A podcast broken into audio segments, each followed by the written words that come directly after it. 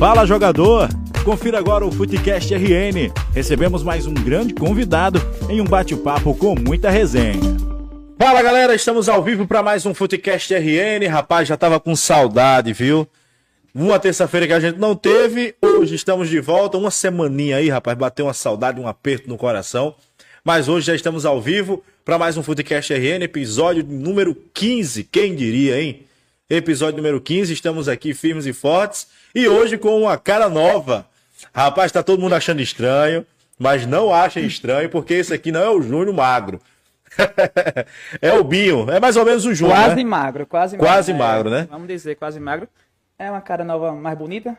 É, eu considero. Ah, obrigado, obrigado, obrigado, Léo. Obrigado ao Júnior Lins pelo convite. Prazer estar aqui com vocês no Footcast RN.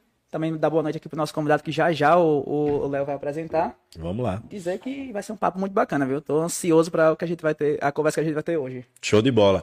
Então vamos lá apresentar o rapaz que tá aqui, rapaz. Um cara sensacional. Tive o prazer de já bater um papo com ele através de uma live, um tempo que a gente tava em pandemia ainda, né, Caio? A gente trocou uma ideia muito bacana, trocou uma experiência legal. Mas seja bem-vindo agora ao Futecast RN. É, o espaço aqui é todo seu para você poder falar o que quiser e o que vier em sua mente. Seja bem-vindo. Oh, boa noite, Léo. Boa noite, Pinho. Boa noite a todos galera do YouTube, né? Um prazer, satisfação estar aqui. Sempre que a gente é convidado por qualquer veículo de comunicação, a gente sempre coloca à disposição, né? Então, aqui, a mercê de vocês, podem perguntar que papai aqui não fica em cima do muro, não. Olha aí. É, já, já chegou daquele jeito, né? Em cima do mundo não fica não, de jeito Pois nenhum. é, isso é importante, rapaz, porque o Caio, a gente conversando nos bastidores, né, Caio? E falou aqui a palavra hater. Foi. E o Caio disse, rapaz, já tô acostumado com isso. Como é que é lidar com tudo isso, hein, Caio? Como é lidar com, esse, com o público que fica nas externas e redes sociais atordoando a sua mente, cara? Cara, principalmente, olha, às vezes nem incomoda tanto o pessoal de fora, né? Aham. Porque a partir do momento que você começa a atuar em grandes jogos e con- consegue um, um- ser conhecido um pouco mais nacionalmente, então torcedores de- dos clubes de outros estados, então a gente sofre muito hater nas redes sociais, mas às vezes até na família, né? Amigos, Aham. né? E isso é o que mais, entre aspas, machuca um pouco. Mas a gente está acostumado, a mente de um árbitro tem que ser uma mente forte, de personalidade muito forte, porque as decisões que tomamos requer influencia em milhares e milhões, que não, de reais. Então, Isso. nossa mente é bem preparada para isso, eu estou bem acostumado. Agora eu queria saber também, Caio, é, do Caio Max fora das quatro linhas. Né? Porque muita gente conhece o Caio Max somente dentro das quatro linhas, né? Daquele Caio Max árbitro de futebol, mas eu queria saber um pouco de quem é o Caio Max fora dessas quatro linhas, cara. Como é que é o seu dia a dia? Como é que você é, costuma viver sua vida além do futebol? Como é que é o Caio Max além dessa sua vida profissional? Cara, eu me considero um cara bem tranquilo, né? De, de hábitos bem saudáveis. Eu sou um cara muito caseiro, não bebo, não fumo. Nunca, nem na época quando eu era adolescente, saía muito. Você vê essas casas maiores de show, nunca cheguei aí. Então sempre fui um cara voltado mais pro esporte mesmo, e cuido muito do meu corpo, né? É, eu, eu sou bem tranquilo, sou bem brincalhão com as pessoas que são próximas de mim né? Gosto muito também do mundo dos games, então é um mundo onde eu me, eu me, eu me mergulho muito, que é uma forma de, de, de lazer, onde eu posso extravasar um pouco, quer queira, quer não, exercemos muita pressão sobre nós, né? Então, cara, eu sou bem tranquilo, as pessoas que são ao meu redor, né? E às vezes até tranquilo, até demais. Rapaz, que massa, né, Binho? Rapaz, eu fiquei curioso para saber essa questão dos games. Não é não, rapaz. Eu confesso que eu não sabia dessa vida do Caio Max na vida É dos jogador games. de game? Cara, eu fui já eu fundei a Federação de Futebol Virtual aqui do estado em 2007, né? Eu já fui campeão estadual duas vezes, fui campeão pernambucano uma vez, fui nono do Brasil, Rapaz, pés, antes de entrar na arbitragem, né? Então eu sempre tive esse hobby, joguei todos os tipos de videogame, principalmente voltado para o futebol, né? Me enveredei também pelo lado da Fórmula 1, né? Eu vi narrações no YouTube, tudo. E até comprei o jogo, fui jogar, quando eu fui jogar, tava rodando 5 segundos mais lento do que o cara da última divisão. Eu sou um cara muito determinado e muito disciplinado, né? E faltava um mês para começar a temporada e quando começou a temporada eu larguei na pole e cheguei em segundo. E fui vice-campeão da temporada, subindo, cheguei, depois tive que largar devido às demandas das viagens, mas cara, é um mundo apaixonante. Né? Eu sou muito competitivo e é uma forma onde eu posso colocar é, em xeque toda essa minha competitividade à flora. Rapaz, interessante. Ele é campeão, viu, menino? Não, não. gostei, gostei, gostei do histórico, viu? Gostei do histórico, Caio. Eu queria também saber, já posso emendar também? Vamos lá, vamos embora. É, nessa sua carreira, você falou da, da sua rotina é, de vida, e eu queria entender como é que entrou o mundo da arbitragem nessa, nessa sua vida, como é que foi esse pontapé, e, e conta pra gente como é que foi essa, essa sua chegada bem, na arbitragem. Bem, eu, eu desde pequeno, né, queria ser jogador de futebol, então eu, nas escolas onde eu estudava, eu sempre participava das equipes das escolas, jogando gernes, tudo. E por volta dos 15 anos, eu é, tava jogando, né, meu eu era muito brincalhão, meu treinando jogadas ensaiadas, e depois ia ter o coletivo. E eu muito chateado, porque eu queria que acabasse logo para ter o coletivo, né? Aí eu começava a brincar, tinha que tocar para um lado, eu tocava para o outro, tudo proposital, tinha que fazer um negócio, eu fazia outro, e ele começou a se emputecer literalmente comigo. E quando foi na hora do coletivo, ele não me colocou para jogar. E eu era titular. Fiquei da vida. Falei, hoje você não vai jogar, não. Fala o seguinte, vai apitar aí. Aí eu falei, pô, beleza, né? Tu é ruim pra caralho, perfeito, né? aí fui apitar, meus colegas gostaram, pô, tu, tu apita bem. Eu falei, cara, é fácil, só deixar seguir, o pau comer, tchau. aí no final do apito, Uhum. É, e com 16 anos eu fui o curso de, de federação de futsal, exerci durante um ano e meio. Depois fui fazer duas faculdades, que era o FRN e Cefet ao mesmo tempo, e tomou todo o meu tempo. Dei uma pausa, quando estava perto de terminar a faculdade, entrei no curso profissional da federação e estou desde 2008 nessa caminhada. Rapaz, interessante, né? Porque, por exemplo, o cara falar uma coisa como essa, os haters já deve estar todo vapor por aqui. É, que deixa o pessoal deixa, é, Deixa o pau comer. Mas, Caio, eu acho que a função e a profissão árbitro de futebol vai além das quatro linhas, porque é como você bem falou, uma tomada de decisão errada sua pode interferir milhões, não só em dinheiro, mas como também em pessoas, né? Porque, por exemplo, você hoje é um árbitro que não apita somente campeonatos estaduais, mas sim como regionais, nacionais como é que você lidar com tamanha responsabilidade? Eu sei o quão é difícil, é, porque, por exemplo, a gente que está aqui, às vezes, entrevistando um entrevistado que chega, é uma tremenda responsabilidade, porque se a gente também passa uma informação errada, o público que está lá acompanhando, ele vai dizer que, por exemplo, você não se preparou para isso. Né? Então tem aquela, aquela é, cobrança. Como é que você se auto-classifica é, com essa cobrança de ser um árbitro de futebol é considerado um dos melhores do estado do Rio Grande do Norte. Como é que você consegue é, colocar tudo isso em mente e consegue colocar cada coisa no seu quadrado ali para que tipo não se transforme numa bola de neve de repente? Olha, não é uma receita de bolo fácil. Eu é, imagino. Não tem os ingredientes, olha, você tem que ter essa qualidade, você tem que ter essa, juntou, ah, esse cara aqui dá certo. Cara, é muito. Eu imagino. E, e é tanto que na escola, os colegas meus que eram excepcionais de regra, né? porque nós temos o futebol é, é tão apaixonante, é tão viciante que a gente eu quero saber qual de vocês já parou para ler o livro de regras, as 212 páginas. Alguém de vocês? Já eu não. As 212 não. Não. Não, não. Não. Nem, nenhum, nem jogador. Cara, difícil. Então, a gente tem que aplicar, e eu considero uma das profissões mais difíceis do mundo. Porque não basta você ter só o pilar técnico, que é o conhecimento das regras. Eu vim até pensando, cara, desculpe interromper, eu vim até pensando isso hoje quando eu vim a caminho para cá. Eu acho que o árbitro de futebol, a responsabilidade às vezes é até maior do que a do jogador. Não, com certeza. Porque é. o, tem o pilar técnico, que é o conhecimento, o pilar físico, que é a preparação, que vai fazer com que você esteja no local certo para interpretar as regras, e o preparo mental. Isso. Esse é o grande diferencial do grande árbitro você está porque você tem que raciocinar, raciocinar rápido, Isso. tomar grandes decisões que podem ter diversos é, consequências, como por exemplo, até mesmo por exemplo no clássico do ano passado, minha família foi ameaçada antes do jogo, entendeu? Então é muito sério, é muito sério. E, e minha família, por exemplo, estava com covid, eu quase que não ia pro jogo. Né? Teve aquela polêmica, tudinho, se eu tava ou não, tudinho, e eu tava com febre emocional porque eu falei pro coronel que eu não queria ir pro jogo porque eu ia pro interior, que minha família tava com Covid, minha esposa, minha bebezinha, e ninguém da imprensa sabia, o pessoal me ligando, cara, você vai pro jogo, você não vai, o clássico que valia a final da série D, a vaga da série D do outro ano, né?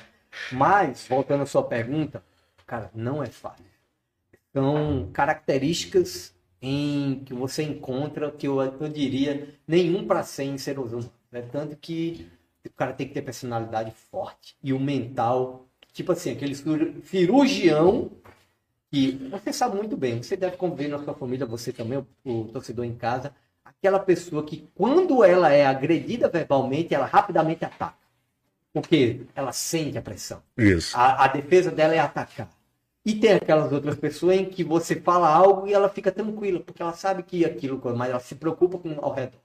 Então, é, vestígios de mente forte, características de personalidade forte que você encontra quando você vai fazer um curso de formação de arte e o instrutor vai lá, ele só não vê só a parte técnica.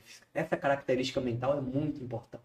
E você não adquire, isso é, é nata também, mas você pode adquirir com a experiência.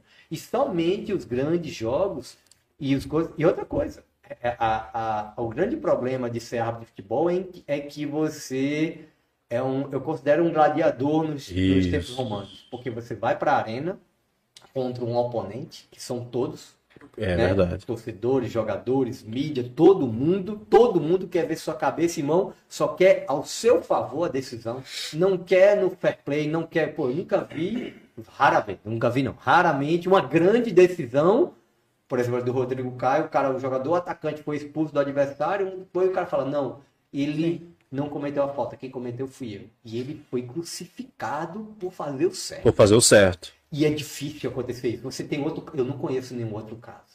Porque o normal é você fazer por si só e vem no, no, no folclore brasileiro, você foi esperto. É. Mas é uma forma de você, quer queira, quer não, de você é, forjar um resultado. Isso é muito grave. Isso é aceito no futebol, mas em outras profissões não é aceito. É. Porque a ética do futebol é diferente. Dentro das quatro, das quatro linhas, dentro do estádio, vale tudo.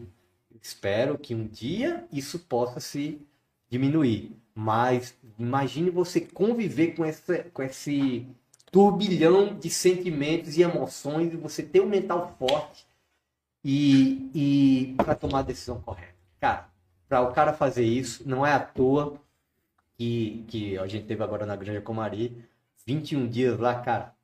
Você olha pro lado do Daron com voado, e, cara, esses caras têm semelhança. A personalidade e esse mental forte. Uhum. Porque só vai longe na arbitragem, nessa difícil e árdua profissão, quem realmente aguenta a pressão. Né? Muitas vezes a gente vê cirurgiões, que são outros outra profissão que são que você lidar ali com vidas, né? Mas o cara, dentro da profissão dele, é seguro. Mas se acontece algo inesperado, como ele reage? É a mesma coisa que acontece com o árbitro. Pode acontecer um lance que você não espera, que é, que é difícil, que jamais aconteceu. E agora? Para você recapitular, trazer a regra, entender o bom senso do futebol, o que é que o futebol espera de nós, o que é que o, todo o ambiente, torcedores, mídia, que espera que tomemos a decisão correta e a decisão mais justa. E às vezes a regra, ela não é justa. Ela tem particularidades que a maioria não conhece. Por isso que o futebol é tão agradável e tão envolvente, porque tem essa mística isso. em que você pode é, falar a sua opinião sem saber, sem conhecer do né? Como técnico de futebol, você isso. dá a opinião de tudo. E é. você falou assim, você destacou essa parte do mental e eu concordo totalmente. Eu acho que é fundamental. É, é, você citou, né? Aquelas pessoas que são pavio curto, já responde de primeira isso, na isso. hora, que é algo que o árbitro não pode ser, né? De, de forma pode. alguma. É, não há receita, não há receita para isso, mas na sua rotina você tem algum tipo de, de preparo nessa, nessa questão é, de alguma atividade para trabalhar a mente, né? Olha, é, a gente tem um, um, suporte mental da CBF, a, a, tem uma equipe de, de psicólogos da CBF que a gente pode acionar. Isso não não é dia a dia, é mais normalmente, por exemplo, quando você tem um grande equipe, o cara entra em contato para saber como é que você está. A verdade, a verdade, eu nunca precisei, né? Minha esposa sempre fala que eu sou um, um pode o mundo tá caindo ao meu redor que eu continuo com a mente tranquila. Eu já vi minha mãe infartando na minha frente, eu já vi acidentes que eu consegui manter a calma e eu falei, cara, aqui só vai aqui, vamos tomar as decisões corretas, colocar ela no banco de trás, deitada, para diminuir a pressão arterial, já que ela está infartando e tal, vamos levar rapidamente para o hospital. Então, imagine, qual pessoa ia, ao invés de ficar gritando, pedindo ajuda, pedindo socorro, e ter fazer isso. Então, eu nunca, é, tipo assim, entre aspas, usufruí desse serviço. Né? Mas temos colegas artes, inclusive do quadro nacional, que tiveram problemas, principalmente quando você não é muito escalado, e vem aquelas perguntas, por que fulaninho é escalado e eu não sou? E fica aquele debate quando você tem um grande equívoco e todo mundo bate em você, sua família é, é agredida, é, toda a mídia dizendo que você não presta, dizendo que você devia ser preso, que você devia isso. Só que você teve um equívoco, como um, um jogador também tem um equívoco. É óbvio que muitas vezes equívocos que são é, repercutem mais, mas às vezes eu, eu, eu, eu vejo que às vezes é, nós somos crucificados em erros que o olho humano ele, é, ele, ele não é, ele é totalmente desumano você exigir. Por exemplo, os lances de impedimento que tiveram no, na primeira rodada do estadual em relação aos assistentes. Cara, são lances milimétricos. Isso. Né? E você exigir como um coisa, pô, acontece de, de coisa. O ideal seria o quê? Que se tivesse VAR no campeonato. Óbvio que nosso campeonato universitário não tivesse. Mas nós temos que saber conviver com o erro. Agora, a longo prazo, esse cara, quantos erros ele comete a, a, por quantos jogos? Ele comete um erro a cada 10 jogos, a cada 20 jogos, entendeu? A cada 30 jogos, é a média que define. É óbvio que você cometeu um erro, um grande jogo de grande visibilidade, define um atacante. Você sabe que tem jogador que se destaca nos grandes jogos. E tem cara que mata a pau no campeonato, mas no grande jogo ele se esconde. Isso. Entendeu? Uhum. Isso, isso é uma característica mental que, que, que os clubes deveriam mais explorar. Isso. Falando aí um pouco sobre essa questão psicológica, é, essa parte do, do emocional, principalmente do árbitro, eu acho que isso aconteceu recente agora, naquele jogo entre Palmeiras e São Paulo pela Copinha. Daquele fato que aconteceu a invasão do campo dos torcedores Sim. e um deles estava portando uma arma branca, uma faca. Eu acho que ali era crucial o árbitro ter uma postura de tranquilidade, porque caso ele não tenha, aquilo ali ia virar um caos total. Eu agora eu me colocar, eu vou colocar você numa situação como essa, Caio. Qual seria a tua postura ali de repente? Olha, Léo, cara, é muito fácil falar quando você é, é, lá dentro. Quer saber? Eu imagino. Não sei. Eu só sei que eu tenho procedimentos que normalmente eu sigo. Se aconteceu eu isso e eu vi nos olhos do Arthur quando ele pegou e viu aquele punhal agudo e os jogadores do Palmeiras ficaram desesperados. Isso. Ó, para você ver que são adolescentes isso. Né? Verdade. De 15 a, a 20 anos, para quer, quer queira que não são jogadores em formação e eles ficaram desesperados, porque a vida deles realmente correu risco. E isso sendo mostrado a nível nacional e mundial, né? Exatamente. É então, a é. primeira coisa que o ar eu faria seria pedir o comandante do policiamento para fazer uma barreira ali se ele me dava condições de segurança para a partida. Porque é ele que tem que me dizer que tipo de segurança, mesmo com o clamor dos jogadores de uma equipe, óbvio que o placar tava. Se ela estivesse perdendo, eu acho que ela ia querer jogar. Uhum. Né? Porque o futebol é assim. Mas tem que levar tudo isso em pauta. Eu vi a mídia dizendo que tinha que acabar, que tinha que ir isso, que tinha que acabar, mas, mas se acaba. E depois o clube, não, mas o, o policiamento deu segurança. Porque ele não continua? Ia cair na conta de quem? Do ato. Então, a primeira providência que a gente requer, é, é, segue os procedimentos na RGC da CBF, é se o policiamento dá segurança. Né? se ele reiniciou a partida porque deu segurança e transcorreu normalmente. E também é de elogiar a postura dos jogadores do São Paulo. Uhum. Viram que era aquilo, deixou a rivalidade de lado Isso. E, e manteve os torcedores para que não houvesse agressão. Porque se há uma primeira agressão e há um confronto que ia ter um revide, cara, ia ser uma invasão, podia ter. A gente está falando de uma tragédia aqui. Então é isso. muito perigoso isso. Né? Então, a gente só saberia se tivesse lá dentro, mas o meu primeiro procedimento seria esse. Aproveito até para perguntar para você, Caio, se já teve alguma situação assim semelhante de dificuldade dessa, dentro de campo, assim? Não, de invasão de torcedores eu nunca passei. Por, por isso já já tive de confronto generalizado entre jogadores, né? Sim. Mas de com torcedores nunca passei não. Em qual partida foi que você teve esse confronto? Pá, cara, foi um pô, tipo, acho que 2014 ou 2015 foram nove expulsões que aquele Vavá Metralha fez o gol da virada. Eu acho que eu me lembro em Mossoró, rapaz. o Ah, Cida e, Caramba. e os caras saíram, não deu tempo de nada, era dando voadora, pá, pá, pá, e eu falei, cara, tinha três cartões no jogo, eu tava pé da vida, né? Falei, esses caras acabaram com o meu jogo, não vão ficar ninguém impune, não. Aí eu falei pro Zé olha, quero no, número e a ação de quem fez. Não, não, não sei, bota dois, três, não. Eu quero saber quem, quem fez. Eu vou punir quem realmente fez. Não é achômetro, não. É se você viu. Ah, viu? Aí foi cinco de um lado e quatro do outro. Foi dado fim de jogo, praticamente, aí? Foi, eu acho que eu nem me lembro, mas. Todo mundo expulso. Não, não, não, reiniciou. Ainda Foi reiniciou, quatro isso, é. Foi um do Sim. banco. Ah. Aí jogaram com sete, mais uns minutos finais. E depois, aí o, o assistente também, o policial entrou e deu um tiro de bala de borracha com um chão, acertou na canela dele. Cara, foi, Minha nossa. foi horror. Mas foi, foi de raspão, né? Mas, graças a Deus, no final deu tudo certo. Mais um aí pro emocional. É, Mostrar que o emocional tá em dia. Pelo amor de Deus. Não era nada conosco, mas, É, é. mas O não tem que tiver uma postura de serenidade, isso pode refletir você, ao invés de apagar o incêndio, você inflamá-lo cada vez mais. Exatamente. Caio, eu queria agora citar uma parte que talvez seja importante. Família. É muito importante. Eu lembro que uma vez eu fiz uma, uma matéria para a Rádio Universitária que era que a gente que eu entrevistei um árbitro e era, era o lado B do futebol. Aham. Era, a gente citava essa questão fora da- das quatro linhas. E ele mensurou a família como fundamental para você.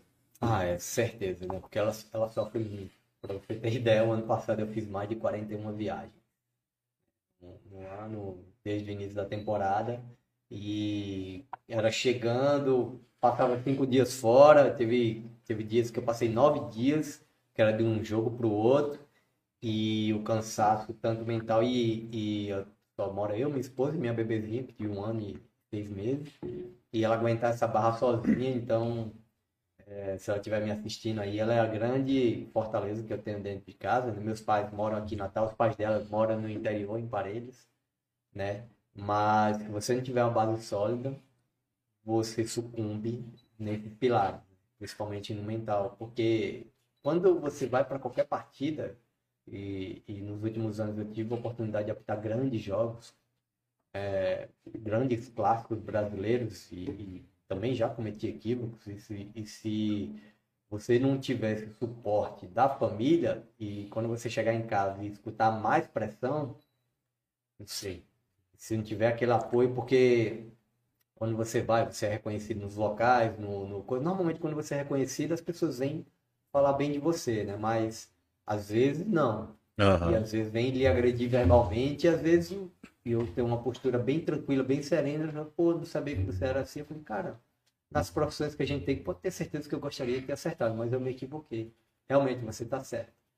Agora não fala assim não, que eu tenho esposa, tenho mãe, tem casa, tal, cara, não, pô. Aí o cara conhece, eu conheço Bateu um choque de realidade, né? é, mas é, esse suporte da família é fundamental porque a maioria do ano, que a gente é cobrado também, a gente passa muito tempo viajando. É que nem jogador de futebol, né? A gente às vezes pega voo, fica em aeroporto, conversa bastante com eles. E, e eu conversando com o Volpe na, penúltimo jogo do São Paulo, ele falou, professor, a não vê a hora de acabar essa temporada. Duas temporadas emendadas. Como é que são vocês? Cara, minha, minha, minha férias vai ser de uma semana, né? E depois a gente já tem teste físico agora, no início de janeiro, e já tem que se preparar para a próxima temporada, que o nosso campeonato é 10 de janeiro. Ele, sério? Eu falei, cara, eu não tenho férias, eu acho que faz uns 3, 4 anos. Ele, caramba, como é que vocês aguentam? Não sei o quê. A gente bate esse papo e eles têm todo o suporte do clube, né? E Claro. o nosso suporte é, é, é pago do nosso próprio bolso.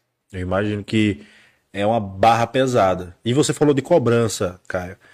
Quando acontece esses casos, você já até comentou aqui nesse bate-papo com a gente, que já aconteceu equívocos seus também em algumas tomadas de decisão em alguns jogos. É, você auto se cobra, você depois procura analisar e ver realmente ali, poxa, tive um equívoco aqui nesse lance. Você auto se cobra para tentar na Demais. próxima acertar? Demais. Eu sou altamente crítico. Então, eu sempre fui um cara que escutei muito. Né? Então, o instrutor, quando vem, cara, porque normalmente o árbitro ele tem resistência. Hum. Ele não quer errar, ele quer justificar. Não, mas ali eu poderia. Você vê, ó, se você pegar aqui, você vai analisar o lance de 10 pessoas, duas Aham. vai dizer que você tá certo, porque tem algum interesse, e oito, dizer, cara, se a maioria tá dizendo que você. Se a regra tiver seu favor ou contra, mas se a maioria tá dizendo que você errou, cara, fatalmente você errou. Então a melhor coisa é você assumir. Então eu sempre fui um cara que me lidei muito bem com essa parte de não justificar meus equívocos. Você assiste todos os meus jogos. Todos. Todos. Eu, tenho, eu pago um aplicativo anual da, da IN europeu que, que eu assisto todos os meus jogos em VT a hora, a nível nacional, a hora que eu quiser em stream. Então, normalmente nas concentrações, eu sempre assisto. Então, e é é muito doloroso quando você vai pegar uma partida que principalmente não é tão legal. É óbvio, quando você vai bem pra caramba, você, pô, vou logo assistir meu jogo, né? É. Mas é difícil você assistir um jogo. Eu tenho um colega da FIFA, inclusive, cara, quando eu vou muito mal, eu não assisto porque eu não consigo. Eu falei, cara, assista. Porque quanto mais você preparar sua mente para o erro, mais fácil vai ser para você tentar consertar. Porque é, que a gente conversa muito, alguns árbitros me ligam, pô, cara, o que, é que você acha desse lance? Cara, para mim foi pênalti.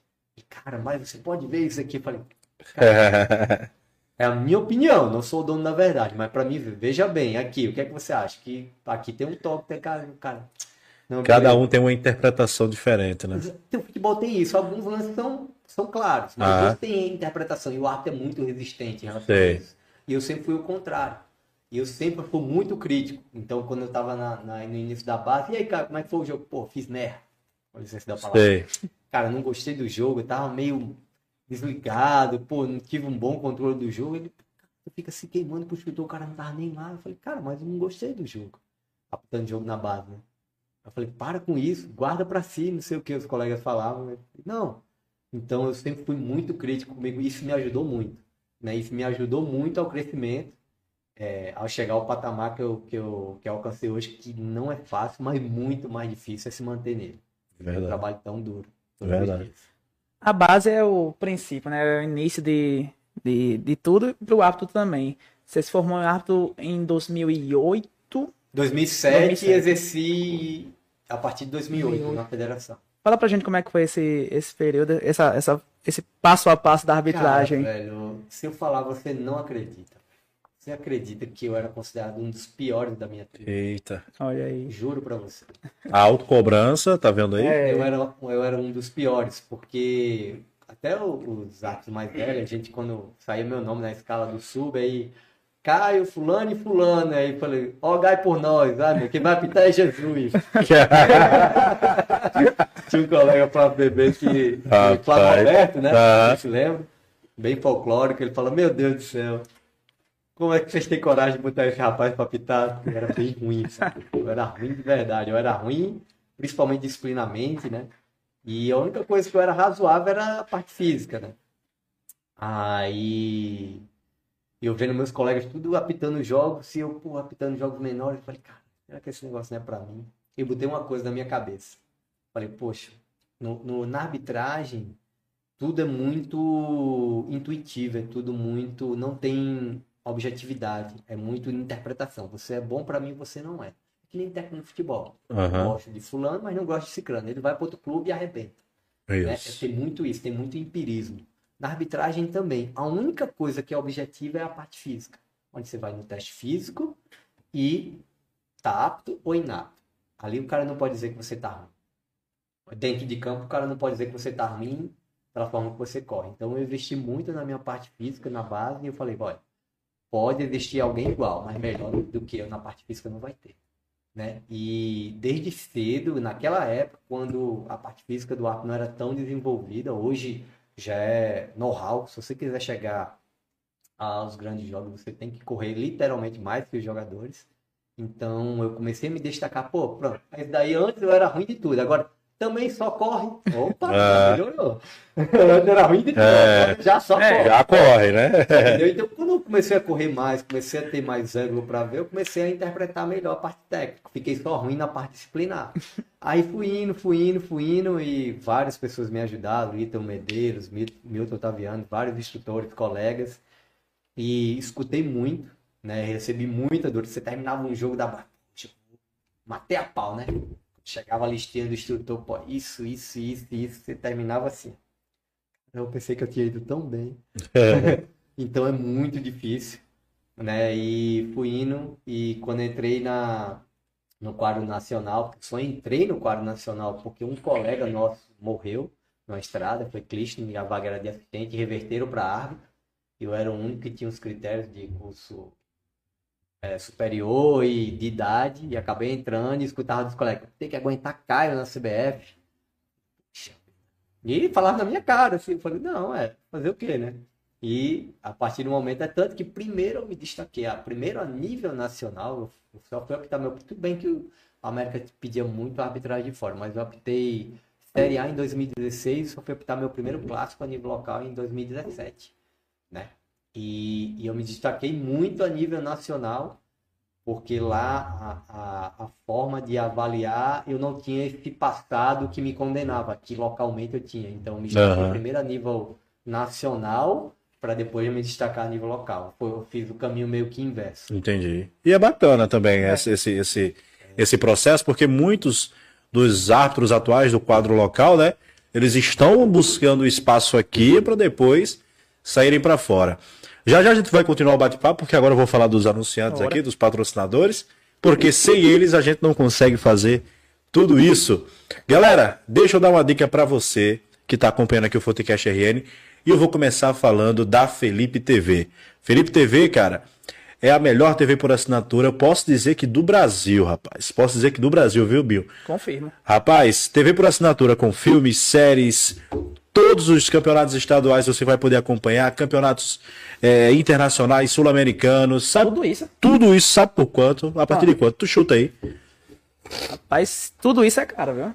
Eu... Tu acha que é caro? Rapaz, pra ter tudo isso, diga aí.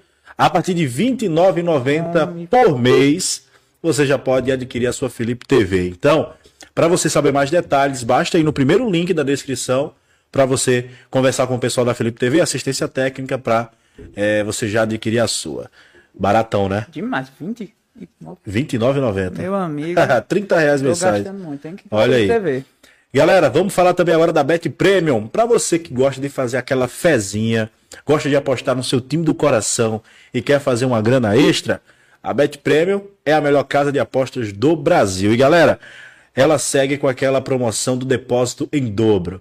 Binho, se você vai lá fazer seu primeiro cadastro e você deposita 100 reais, você ganha mais 100 reais de cashback para fazer apostas. Olha aí, coisa boa, viu? Pois é, então você pode fazer esses valores aí de apostas até 1.200. Se você colocar 1.200, ganha mais 1.200, então você vai ter ali 2.400 reais para fazer apostas na Bet Premium. Então, se você ainda não tem cadastro, corra aqui embaixo também na descrição, tem um link para você ir lá fazer seu cadastro e também faturar uma ganinha extra com a Bet Premium. Bom demais também, né não? Só coisa boa, viu? Só coisa boa. Maria. E para encerrar, a gente vai falar da Tiller Sports. A Tiller que é daqui da terra, é, fornece materiais esportivos aí para uma grande massa de vários esportes. E a gente vai agora rodar um VT para você conhecer a Tiller Sports e saber o que é a Tiller e que é uma empresa aqui da Terra Potiguar. Muito bem, tá aí. Você conheceu a Tiller Sports, empresa da nossa terra. A Tiller é embaçada, né? Não? É moído. É moído, rapaz. A Tiller é qualidade. Então, para você conhecer também a Tiller, ó, siga as redes sociais que estão também aqui na descrição, beleza? Vamos aqui pro nosso chat, porque tá fervendo, rapaz. Tem perguntas aqui pro Caio Max, a galera que tá participando, deixa eu logo mandar os abraços. O Ricardo Jânio, Zidem Marinho, o Arthur Souza, uh, tem também o Igor Costa, o Lucas, mas eu já vou começar com as perguntas. O Ricardo Jânio tá perguntando aqui pro Caio Max, qual foi o jogo que ele mais achou difícil de apitar em ei, toda a sua ei, carreira? Tá aí. Cara, velho, teve alguns. Teve fase assim, difícil de, de arbitrar. Foi um Bavi da Copa do Nordeste 2018, semifinal da Copa do Nordeste. Né, que, que anteriormente tinha havido morte no clássico anterior do estado local, né? Foi muito difícil. Eu expulsei Gustavo com 21 minutos do primeiro tempo, o Bahia ganhando, uma agressão. Mas não foi aquele que teve o, Não. Com o Canu, não, né? Aquela briga lá fora que um Não, comemorou. esse foi, o, foi o- o- a O que- volta desse jogo. a volta desse jogo, né? Porque o primeiro jogo desse. Caramba. Então foi muito forte. O outro foi São Paulo, o Flamengo e São Paulo de 2020, a final do primeiro turno no Maracanã, 4x1 São Paulo. E Eita. Corinthians e Grêmio 2 a 0 a 0 que eu expulsei dois do Corinthians na Arena Corinthians. E foi uma pressão também muito grande. Então eu coloco esses três aí nessa ordem aí como os jogos mais difíceis que eu já trabalhei. É um clássico de Rapaz, primeira, viu? Rapaz, esse aí do é Corinthians, hein?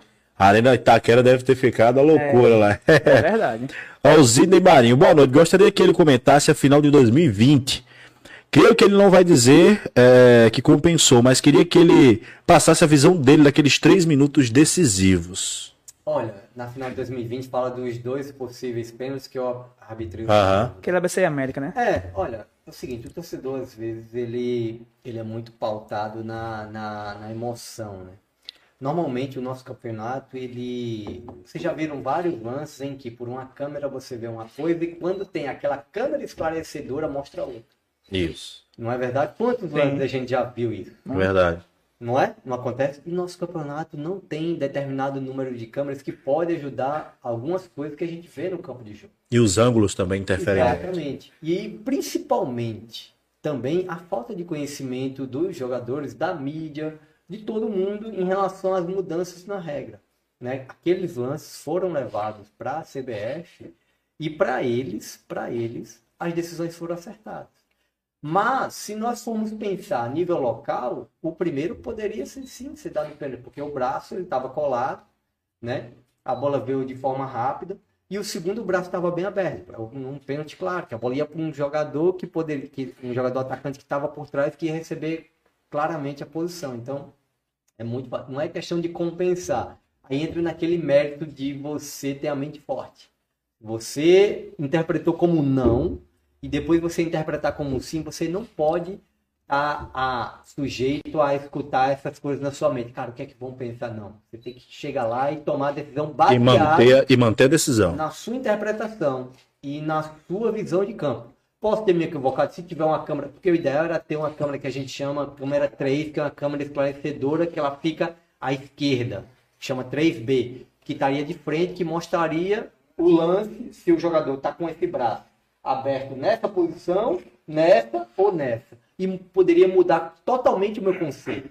Com as imagens que eu tenho, com as imagens que eu vi no jogo, eu não considero um equívoco, eu considero o lance polêmico. Sei. Se eu tivesse marcado a penalidade, talvez hoje seria o contrário. O braço colado, a gente teve vários lances no Campeonato Brasileiro que, que não é marcado. Distância curta, o braço estava junto ao corpo, não, a- não tinha uma parte tática envolvida, diferente do segundo momento. Então a gente vai estar sujeito aí, principalmente porque também hoje, quando eu fui na Rádio 98, né, com o Marco Lopes, que ele me convidou lá, e eu falei, cara, hoje nos nossos veículos de transmissão de, de futebol, nós não temos um especialista na área de arbitragem. Aí eu perguntei para ele quantas vezes eles leram o livro de regra e ninguém. E eles comentam, claro que eles comentam que eles têm vivência de futebol 20, 30 anos, mas a regra tem minuciosidades Isso. que estão, que ela muda. E a, a regra da MUN ela mudou três anos seguidos. Uma coisa que era uma coisa, no outro não era, e voltou a ser o que era antes. E a galera não sabe disso. Vai muito no, no, no todo. Então, o torcedor, muitas vezes, eu não fico em cima do muro. Se eu tivesse me equivocado, eu, eu falaria. Mas eu fico com minha consciência tranquila até que me mostre uma imagem que esse braço realmente estava mais aberto Entendi. né? Mas é um lance muito difícil que requer opiniões diferentes. Eu aceito a opinião de- diferente de outros torcedores, mas eu trabalho com imagens com a visão que eu vi no campo. Já, a, gente, a gente pode até seguir aqui na, no Ricardo Jânio. Isso. América. Caio, o que, que você acha de apitar o clássico Rei ABC e América? A pergunta do Ricardo Jânio. Cara, é sempre uma satisfação apitar um grande clássico local, porque é, quando a gente começa a arbitrar, o grande nosso sonho, primeiramente. A gente não sonha apitar um, um, um clássico carioca, um clássico coisa, ou um clássico Rio-São Paulo, não. Sonha apitar o local, né? Porque é o grande clássico que movimenta a cidade, é o, é o que vai lhe dar know-how. Se você for bem, você vai dar um pontapé na sua carreira. E é sempre um prazer, uma satisfação né? E eu acho que muitas vezes, até falei pro Coronel agora nessa temporada, Coronel, é bacana porque sempre a gente tá rodando os mesmos nomes, eu, Pablo e Zandic, sempre, e é muito ruim quando a gente fica um pouco desgastado. Aí já vamos falar desse lance. Pô, teve um, eu optei dois clássicos em, em seis dias. É muito ruim isso. Eu fui muito bem no primeiro, né? E o segundo eu estava muito bem e veio dois lances no final do jogo. Entendeu? Então, isso acaba minando o ar. Né? Se você pegar ao longo de várias decisões que eu tomo, eu tenho média de acerto de mais de 98%, né? Que é a minha média no brasileiro. Mas se você dividir e diluir esses grandes jogos com mais arcos, é melhor. Né? Eu falei, pô, é uma oportunidade boa de colocar um novo nome agora, um clássico de, de turno que não vale tanto, ainda vai ter o clássico final, não sei o quê. Ele falou, não, eu já estou pensando nisso, é tanto que foi Tarcísio, agora um cara que nunca tinha apitado, que vem muito bem desde o ano passado, e foi super bem, foi excepcional na partida, né? Isso é bom quando a gente tem outros nomes surgindo, né? Porque a nível local, porque isso dá margem, porque a gente brinca na arbitragem que se eu estou na Série A, apitando grandes jogos, eu abro espaço para a gente vir na B. Se Zandic estava bem na B e alcançar a Série A, abre para outro vir para B. E assim por diante, que cresce a nossa arbitragem. E a gente é muito bem conceituado lá fora.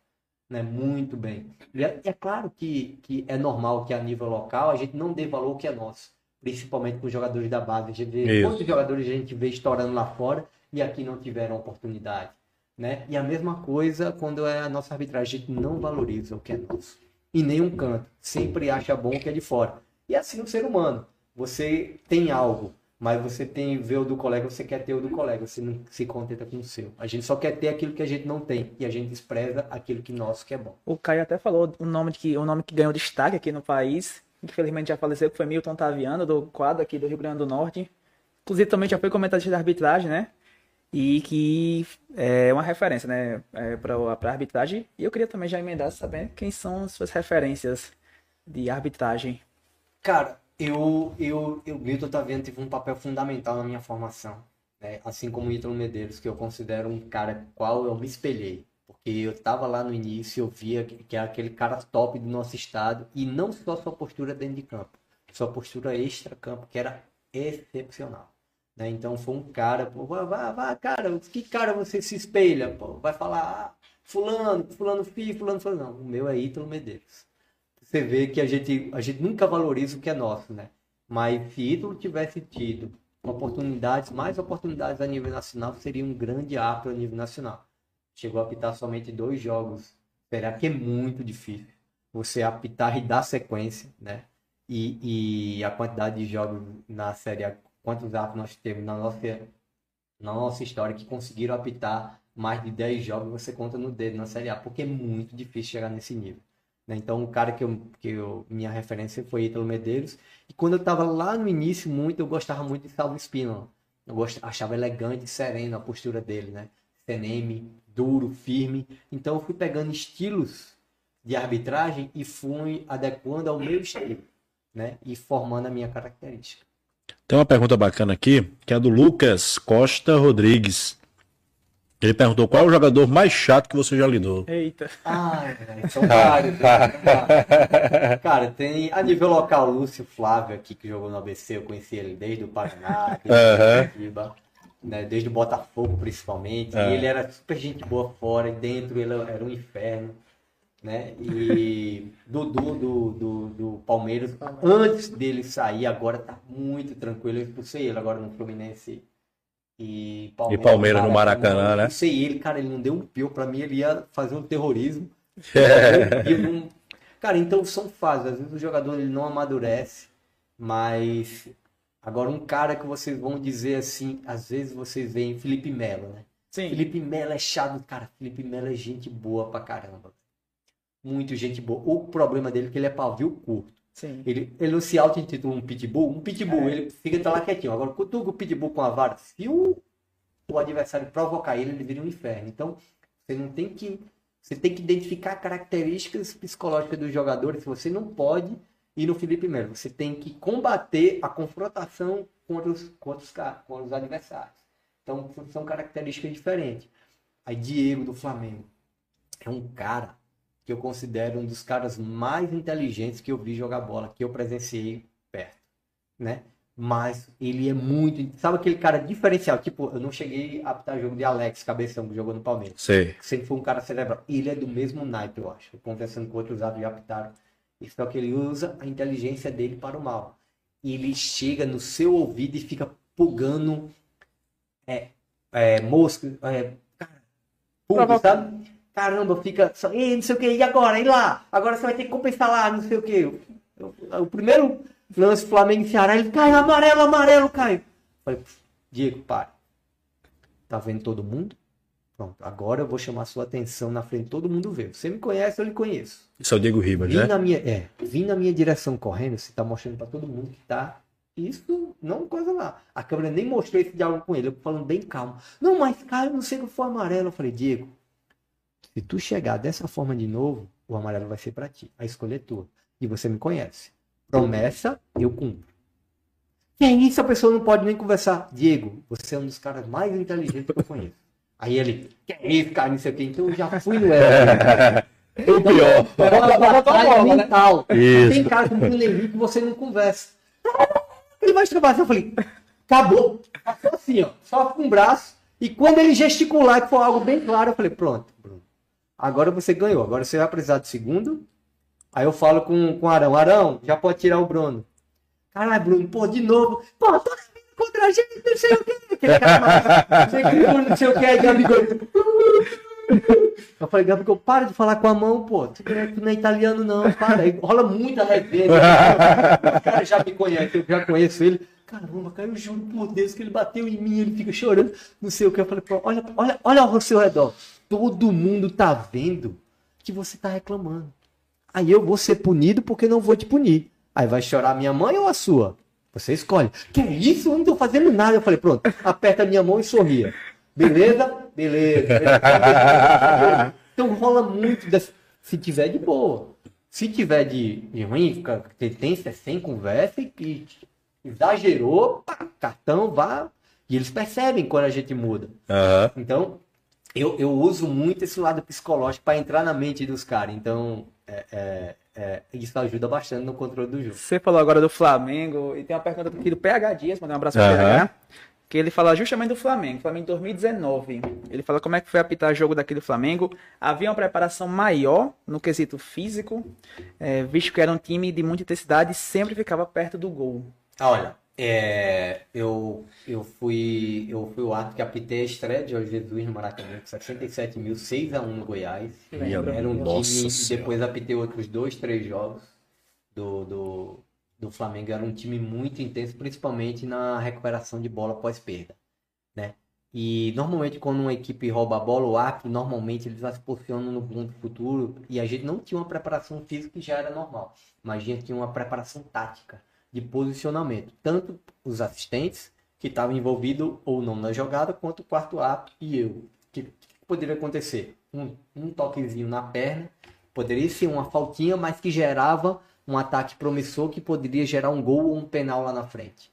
Né? Então a nossa preparação nessa pressão pós-perda era diferenciada com, com a equipe do Flamengo nesse sentido. A gente, quando vai para uma partida, a gente estuda as equipes, não só características individuais de jogadores, como características táticas das equipes e de comissões técnicas também. E isso era um diferencial que a gente também se preparava nesse quesito. Rapaz, essa questão do Diego que você tava falando. E realmente, quem assiste jogos do Flamengo, eu torço pro Flamengo, eu assisto. O Diego realmente é chato pra caralho. Ele não é aquele cara de travadão do seu Não, ele vem não dá desse jeito. margem- Ele chega pertinho do árbitro. Ele não dá margem pra você dar cartão, porque ele sabe a hora É. quando ele extrapola e ele sai. Não, e ele vem, ele vem já assim, ó. Ele bota o bracinho pra trás e chega. Exato. Ele chega no ouvidinho, né? Aí chega aí, ó, É. não sei o que, não sei o que, não sei o que. E vem com a mãozinha aqui. Aí quando o árbitro já toma a postura, ele. Não, ele vira as costas e vai saindo. E a gente, caramba, você escapou agora. Porque a gente É. não pode dar cartão somente pelo que ele fala, porque ninguém está escutando, só nós. A gente muitas vezes, as ações gesticular, com gestos, são mais fortes do que as palavras. Então, às vezes, o cara só fala, caramba, cara, que sacanagem, não sei o que, não sei o que, pô, não sei o que. O cara só lamentando, mas é com ele mesmo. Dá uma dó de dar um cartão pra nessa, mas ele gesticulou tanto que para todo mundo ele tá reclamando. E aquele cara que chega, É, né? Mais uma vez você fazendo isso com a gente. Brincadeira, você tá bem pra caramba, né? você é o melhor do mundo. Fica ironizando, Sim. sarcasmo. Pronto, Hulk, fa... Hulk é. Pronto, Hulk é outro. Cara, Hulk mostrou-se. Meu amigo era imoral. Era unânime que ele foi o pior desse brasileiro em relação à reclamação. Mas ele não dava margem. De que estava reclamando. Porque ele era muito inteligente. Quando ele percebia que ia, ele se saía. Então ele era muito espírito. Então ficava aquele jogo de gato e rato. Uhum. Se você demonstrar que tá reclamando, eu vou te dar. Aí ele só ia até. Cara, era, é muito interessante essa batalha. Fala de longe, né? É. Chega ali no meio e só faz jogar bomba. Uh, e ele, e, e, ele, e, sai. E ele ficou chateado que eu não dava papo pra ele. Ele, pô, cara, você não fala comigo na Europa, não sei o que, a gente, o rato conversa com a gente, não sei o que. Eu falei, Givanildo, cara, minha família é da Paraíba. Eu vim de lá também. Joguei até o carro nele. Ele, sério? Eu falei, sério? Então, velho, eu tô aqui, minha família tá em casa. É, falei pelo nome dele. Não pelo Hulk. É. Aí ele já foi, pô, cara, não sei o que, mas aquele lance lá, pô, você não dá uma falta em mim, pô, tá grandão, pô. Se eu for dar falta em tu, eu vou ter que dar falta no, no menino pequeno, ele gosta de botar o jogo pra seguir. Presta atenção no critério. Vai, pá, pá. É. Aí é, é muito dessa batalha e, e, e, o torcedor não percebe que tem esse diálogo bem mais tranquilo e é uma forma de ele tentando entrar na minha mente e eu entrando na Isso. dele. Isso acontece direto. Diego e Vogue, dois jogadores experientes, né? Pois é, vividos de Europa também, né? Então é. já tem esse. Rapaz, agora tem uma pergunta muito bacana do Rodrigo Ferreira. Inclusive, mandar um abraço pro Rodrigo. Melhoras, viu, Rodrigo? Em breve você vai estar aqui com a gente batendo esse papo. show. O Rodrigo disse, Caio, sobre o jogo Inter e Botafogo pela Série A, uhum. que houve aquela polêmica em que você estava de costas para o lance. Que avaliação você fez daquele momento? Cara, eu falar para você que aquele lance ali, eu, eu tenho até hoje que me tirou o escudo FIFA foi aquele lance. Porque já estava quase tudo certo e eu estava muito bem no campeonato. Infelizmente, eu tenho uma característica de antecipação muito forte e o jogador do, do Botafogo já toda hora pegava a bola, batia rápido e lançava uhum. no rapidinho que entrou na frente. Eu já fui correndo, olhando para ele que ele, eu já saio antes. Porque se você só reagir a um lançamento, você vai estar atrasado. Então, reagir antes. E, e acabei que eu, que eu fui traído, eu realmente estava de costas, e o jogador bateu a falta, e quando eu olhei, o cara estava frente, cara a cara com o gol, botou a bola para dentro do gol, e uma das poucas vezes na minha carreira em que eu não sabia o que fazer, literalmente. Eu não vi nada, e o barulho ensurdecedor do rádio, e um assistente mandando parar e o outro. O que foi que aconteceu? Ninguém sabia de nada e ainda bem que tínhamos o VAR. Quando eu fui no VAR, vi que realmente o jogador parou a bola, jogou de forma equivocada, não viu que um atacante estava nas suas costas, que fez o gol e consignou o gol. A título de justiça, o gol foi bem validado. A título de plástica, forma, foi um grande equívoco da arbitragem. Isso pesou muito na minha carreira, principalmente em 2020 e é foi um grande equívoco que eu cometi a nível nacional. Foi o primeiro a esse ato de grande repercussão que eu tive. E, e, lamento bastante, porque no final a decisão foi correta, uhum. mas da forma que não deveria ser. A gente chama de erro crático, que é esse tipo de lance o árbitro tem que ver.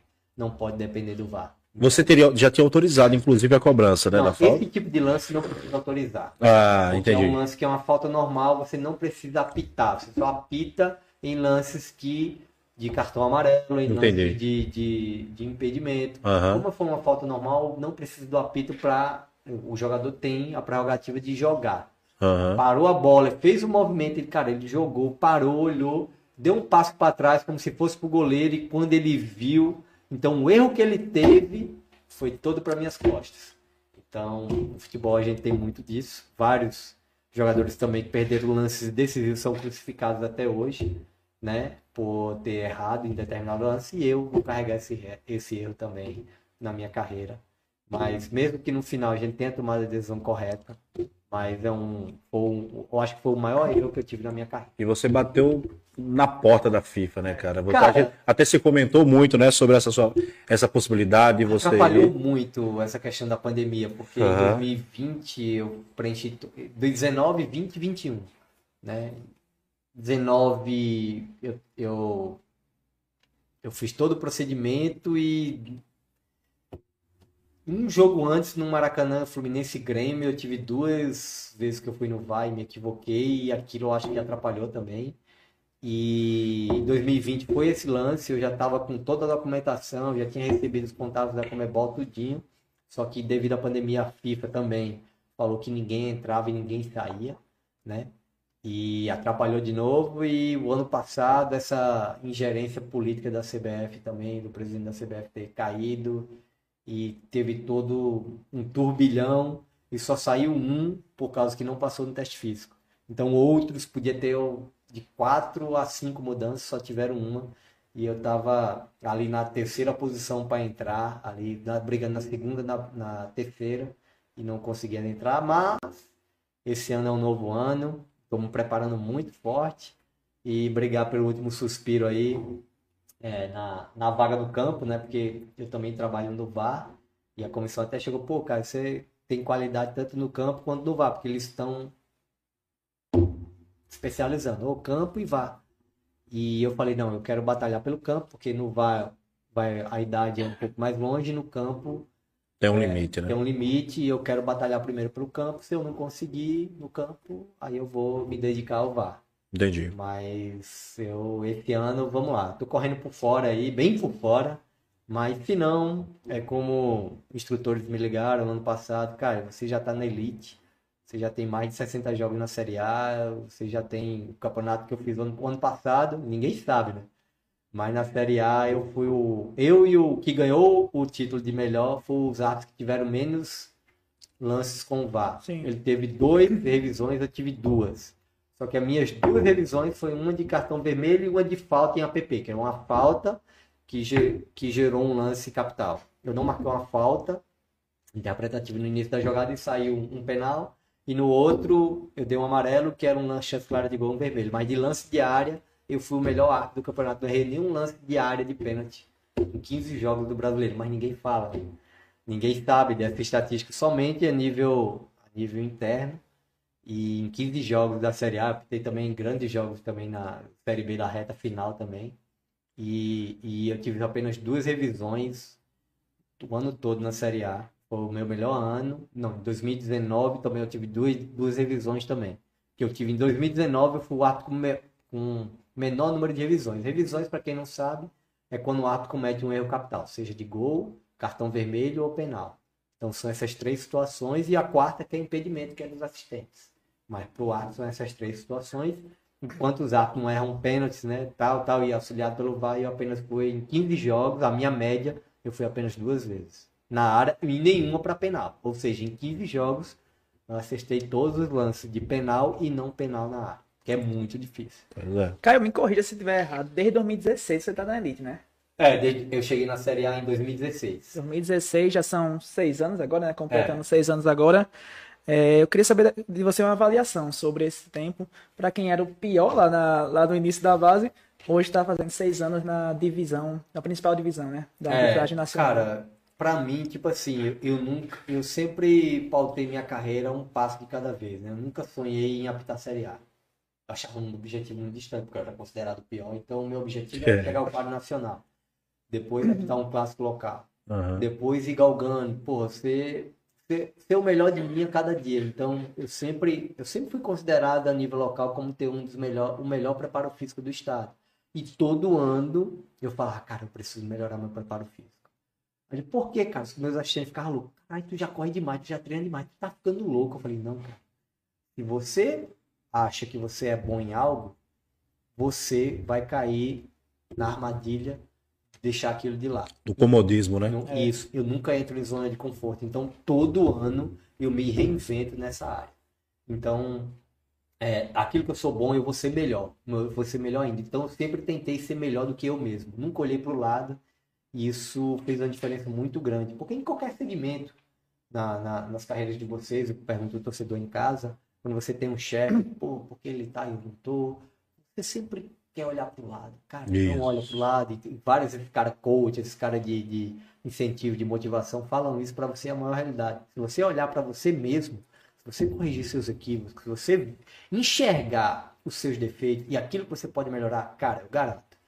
Pode ser uma mudança pequena, mas eu passei de ser o pior em tudo para ser só o que corre, depois só o que apita falta bem, mas é na parte disciplinar, e depois fui indo, fui indo, fui indo, fui indo, e é a sequência, é a regularidade que faz você bom ou excepcional em qualquer profissão. É um verdadeiro processo, né? Eu acho que tudo na vida, até pra gente também, é. que trabalha na área de imprensa. A gente começa, a gente galga lá de, de trás, no início, onde a gente se oferece para ir para todos os lugares, porque a gente quer conhecer, a gente quer vivenciar, a gente quer estar tá no meio dos bons, para depois a gente hoje parar para pensar e dizer, caraca, eu sou considerado um dos bons.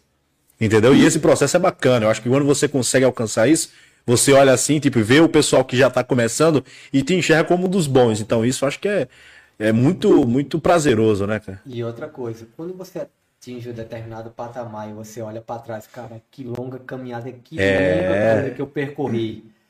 Mas, se você cair na zona de conforto e achar que já tá bom, seja isso. em qualquer profissão, e, e normalmente o seu termômetro é as pessoas que estão mais próximas de você. Quando as pessoas começam a olhar para você. E outra coisa, quando tá tudo bem, todo mundo vai ter muita gente batendo nas suas costas. Quando tá tudo mal, vira uma sala vazia. É. E você tem que saber conviver com os momentos bons e ruins da vida. E na arbitragem acontece, a gente brinca que é uma roda gigante. Não é né? diferente. E quanto menos você passar por esse momento de baixa e mais rápido você passar e ficar mais na alta, melhor. Então, eu sempre me dediquei muito à arbitragem devido a isso e hoje eu colho esses frutos e espero colher muito mais. E eu acho que a regularidade é fundamental, né? Porque assim como toda profissão deve ter muito bate e volta, né? Difícil segurar a regularidade é. ali na, na, principal divisão. É... Bob, excelente, porque nós temos vários exemplos de de outros estados, colegas nossos. Caralho, caiu. A gente conversando informalmente em aeroporto, pô, velho, naquele jogo, velho, se eu tivesse feito aquilo, eu tinha dado um, um, rumo diferente na minha carreira. Se eu tivesse feito isso, cara, que captou um, dois, três, quatro jogos na Série A e de repente voltou e nunca mais foi de novo. Cara, isso é muito difícil. É muito difícil. Então, chegar é muito difícil, mas se manter é mais difícil ainda. Você observa. Seja esses caras, eu, eu gosto muito de ver, por exemplo, um Cristiano Ronaldo, um Lewis Hamilton. Esses caras são top. Um Nadal. Cara, esses caras trabalham muito duro. Djokovic, que eu gosto muito também do tênis, por isso que eu sou mais próximo desse cara em Fórmula 1, futebol. Então, esses caras treinam. Você olha para eles, o adversário olha para cara, esse cara treina muito, cara. Se eu quiser ser melhor do que ele, eu vou ter que treinar mais do que ele. E ele vê alguém treinando, que é tanto Cristiano Ronaldo e Messi, quando eles jogavam juntos na La Liga, os dois eram os principais motivadores um do outro. Cara, ele tá fazendo, ele fez gol lá, eu vou fazer aqui. Ele tá treinando, eu vou fazer uhum. aqui. Então, esse eleva o nível. Quando você tem em qualquer segmento só uma pessoa. É tanto que no, no, no Brasil a gente nunca teve um jogador que se perdurou muitos anos. Um Ronaldinho, dois, três anos. Uhum. Um Ronaldo Fernandes devido a lesões também, dois, três anos. Um Kaká, dois anos. A gente não teve um nome que, que se estabilizou durante vários anos. Por quê? que a base que nós temos, um jogador para o Neymar, tinha tudo para ser muito mais do que ele o já é. Né? Do que ele já é. Mas ele, ele preferiu outro caminho, né? Que pode ter levado ou não. E a gente não tá na pele dele para saber. Uma vez eu já vi a entrevista, é muito difícil ser Neymar, imagina. Demais. Imagina. Mas se você olhar, eu, eu vejo vários documentários do Cristiano Ronaldo, o que esse cara faz. É. De dedicação. Cara, e ele não tinha um talento. Muito disciplinado. Que, que por isso que o meu fã hoje, eu sou fã de jogar futebol Cristiano Ronaldo, porque eu admiro a disciplina e o trabalho duro. Eu também. Porque para isso, o talento hoje não vale só mais a pena somente. É. Tem que estar aliado à disciplina é. e o trabalho duro. É. Ou vai se perder pelo meio do caminho. Essa questão da disciplina tem até um áudio, acho que é um vídeo que circula nas redes sociais. Eu não lembro com quem é que ele se refere, mas acho que é um lutador. Eu não vou lembrar, mas o cara chega para ele, um repórter pergunta, né? Cara, é, você tá treinando, você é o campeão mundial e você tá treinando aí, acorda às 5 da manhã para correr, você é o campeão mundial. Ele diz: Não, 5 da manhã eu já tô correndo. né? Aí o cara pergunta: Mas você não é o campeão mundial? Ele diz: É por isso que eu sou campeão mundial. E ele fala: se, se eu souber que tem alguém correndo às 5, eu vou acordar às 4. Se eu souber que tem alguém correndo às 4, vou acordar às 3. Então é aquele processo de não se acomodar. É aquela coisa, o cara conseguiu alcançar aquele objetivo porque ele, antes de tudo isso, ele estava fazendo aquele processo. Então não é porque ele conquistou que ele vai parar. E normalmente as pessoas que estão ao seu redor, muitas vezes amigos, colegas, família, família inclusive, pô, você vai ficar louco. Vão, vão taxar porque você faz algo fora da curva. Isso. Porque não é o normal. Então, minha esposa fala, você é obcecado. Para, calma. Você não pode, porque eu sou tão disciplinado, eu sou tão. E meus colegas falam, cara, tu vai endoidecer. Não, cara. Eu faço, eu faço isso porque quando sua mente, você tem que vencer sua mente todos os dias, porque você tende a procrastinar, seja em qualquer segmento. Você tem que fazer algo, seja no segmento de estudante, você tem que fazer aquele trabalho, não, vou fazer depois. Não, porque é muito mais fácil você ir ao cinema, você tá com os amigos, ou é muito mais difícil você tá acordando às quatro da manhã para correr, ou tá numa academia, ou tá estudando, lendo um livro. É muito mais difícil isso. Mudar a sua alimentação, que é uma coisa que Mas, ajuda tanto. exatamente, se você colocar na sua mente e vencer os dias mais difíceis, eu sempre fiz um desafio comigo. Todo feriado, todo dia, pronto, primeiro de janeiro, Natal, eu, eu acordava às 5 da manhã para ir treinar, seja em qualquer canto que eu tivesse. Eu falava, cara, você é louco, a gente foi e tal. Eu falei, não, é nesse dia. Não, você já treinou o ano todo. É nesse dia que vai me dar o combustível para os demais dias. Porque se eu conseguir treinar hoje, se eu conseguir botar na minha cabeça que eu consegui, o resto dos dias vai ser muito mais fácil. Porque hoje é o dia mais difícil. E é onde um todo dia, e é um dia normal como qualquer outro, né? Isso. Entendeu? É um dia normal como qualquer outro, parece que as pessoas fantasiam que. Não, esse dia é totalmente diferente, é um dia que a gente não pode fazer nada. Mas a mentalidade de um, de, de um vencedor, de um cara que tem sucesso, normalmente ele é taxado pelas pessoas que estão ao seu redor de louco, de comportamentos que não são comuns. E é por isso que eles são diferenciados. Pois é. O caso, como você falou, Cristiano Ronaldo. Eu também acompanho, sou muito fã do Cristiano Ronaldo. Tá ali um que, dele. que fica louco, né, quando eu falo, mas não só, eu acho que o Cristiano Ronaldo ele não é melhor do mundo, não só pelo que ele faz dentro de campo. O prêmio de melhor do mundo vem muito além disso. Eu acho que fora de campo também, o extra-campo, conta demais. né? Figura Demais, entendeu? Porque você vê que é um cara. Ele não é só um jogador de futebol, ele é um atleta. É. Diferente de muitos outros que tem aqui, que se intitulam somente como jogador, mas atleta é totalmente diferente. Você vê o caso do Cristiano, que um cara que tem o quê? Quase 40 anos aí, 37, 38, mas cuida da sua alimentação, treina diariamente. Muita gente mesmo fala, eu acompanhei também uma- uma- uma- um documentário dele, diz que ele é o primeiro a chegar, a última a sair do treino da da- do, da- do- quando estava na Juventus. Foi pro United de agora, voltou para onde ele começou. E, e todo mundo fala que é o primeiro a chegar, o, o último a sair, alimentação regrada, tudo dentro da, da, da linha de, de, de- de cuidados. Então é isso que faz o, o- o- a pessoa ter sucesso. E, e- exatamente, Léo. E, e isso, tudo isso é tudo intrínseco, porque ele só é o que é porque ele, ele teve essa mentalidade. E é muito difícil. A gente vê exemplos de vários jogadores, eu vi, e Adriano Imperador. Aham. Em, em que patamar ele podia ter chegado? Poxa. Mas um, por um abalo emocional da perda do pai dele, ele se transformou e não quis mais aquilo. Um Ronaldinho Gaúcho, não, já não tenho mais nada a conquistar. Então, às vezes a gente tem talentos que não são é, lapidados até o seu parte final, por quê? Por causa dessa parte mental. Então, o trabalho mental é muito importante, seja em qualquer segmento, principalmente no esporte. E eu acho também, só incrementando, eu acho que muita gente não está preparada para o processo do- da conquista. Porque muita gente acha que o que? A conquista é vou fazer e vou ter- ver se vai dar certo de primeira. Não deu certo, vou parar. Desiste. Desiste. Meu irmão, o processo da conquista é árduo. Tá aí, a gente, eu, esse negócio que tá aqui, um, um podcast. Foram cinco anos de luta até consolidar, primeiramente, o nosso perfil no Instagram, o portal, para hoje a gente ter algo como esse. Bem bacana, por sinal, viu? Entendeu? Ente- Tô olhando a estrutura aqui. Eu Dá confio. pra streamar pra ele daqui. Entendeu? Entendeu? Mas, tipo, foi todo um processo.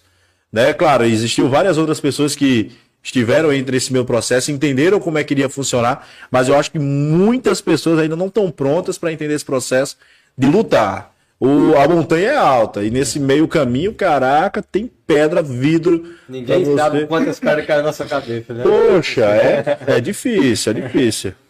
Tem aqui uma pergunta do Rodrigo Ferreira. De falando novo. Com a gente. Show. que Eu acho que vale a pena a gente perguntar também, que é sobre a geração atual de árbitros potiguares. Para você, é a melhor que já teve? Já visto que a gente tem atualmente três nomes entre a Série A e B, que é você, o Pablo e o Zandique. Olha, É, eu não sei no passado, não tenho essa história. Eu, eu, às vezes eu bati um papo com o César Vigílio, né? E a gente já teve em outros momentos que eram momentos diferentes, que coisa. Mas é, eu acredito que sim. Mas às vezes me preocupa essa questão da renovação, principalmente de novos nomes, né? De, principalmente esse gap que deu a pandemia, de novos cursos.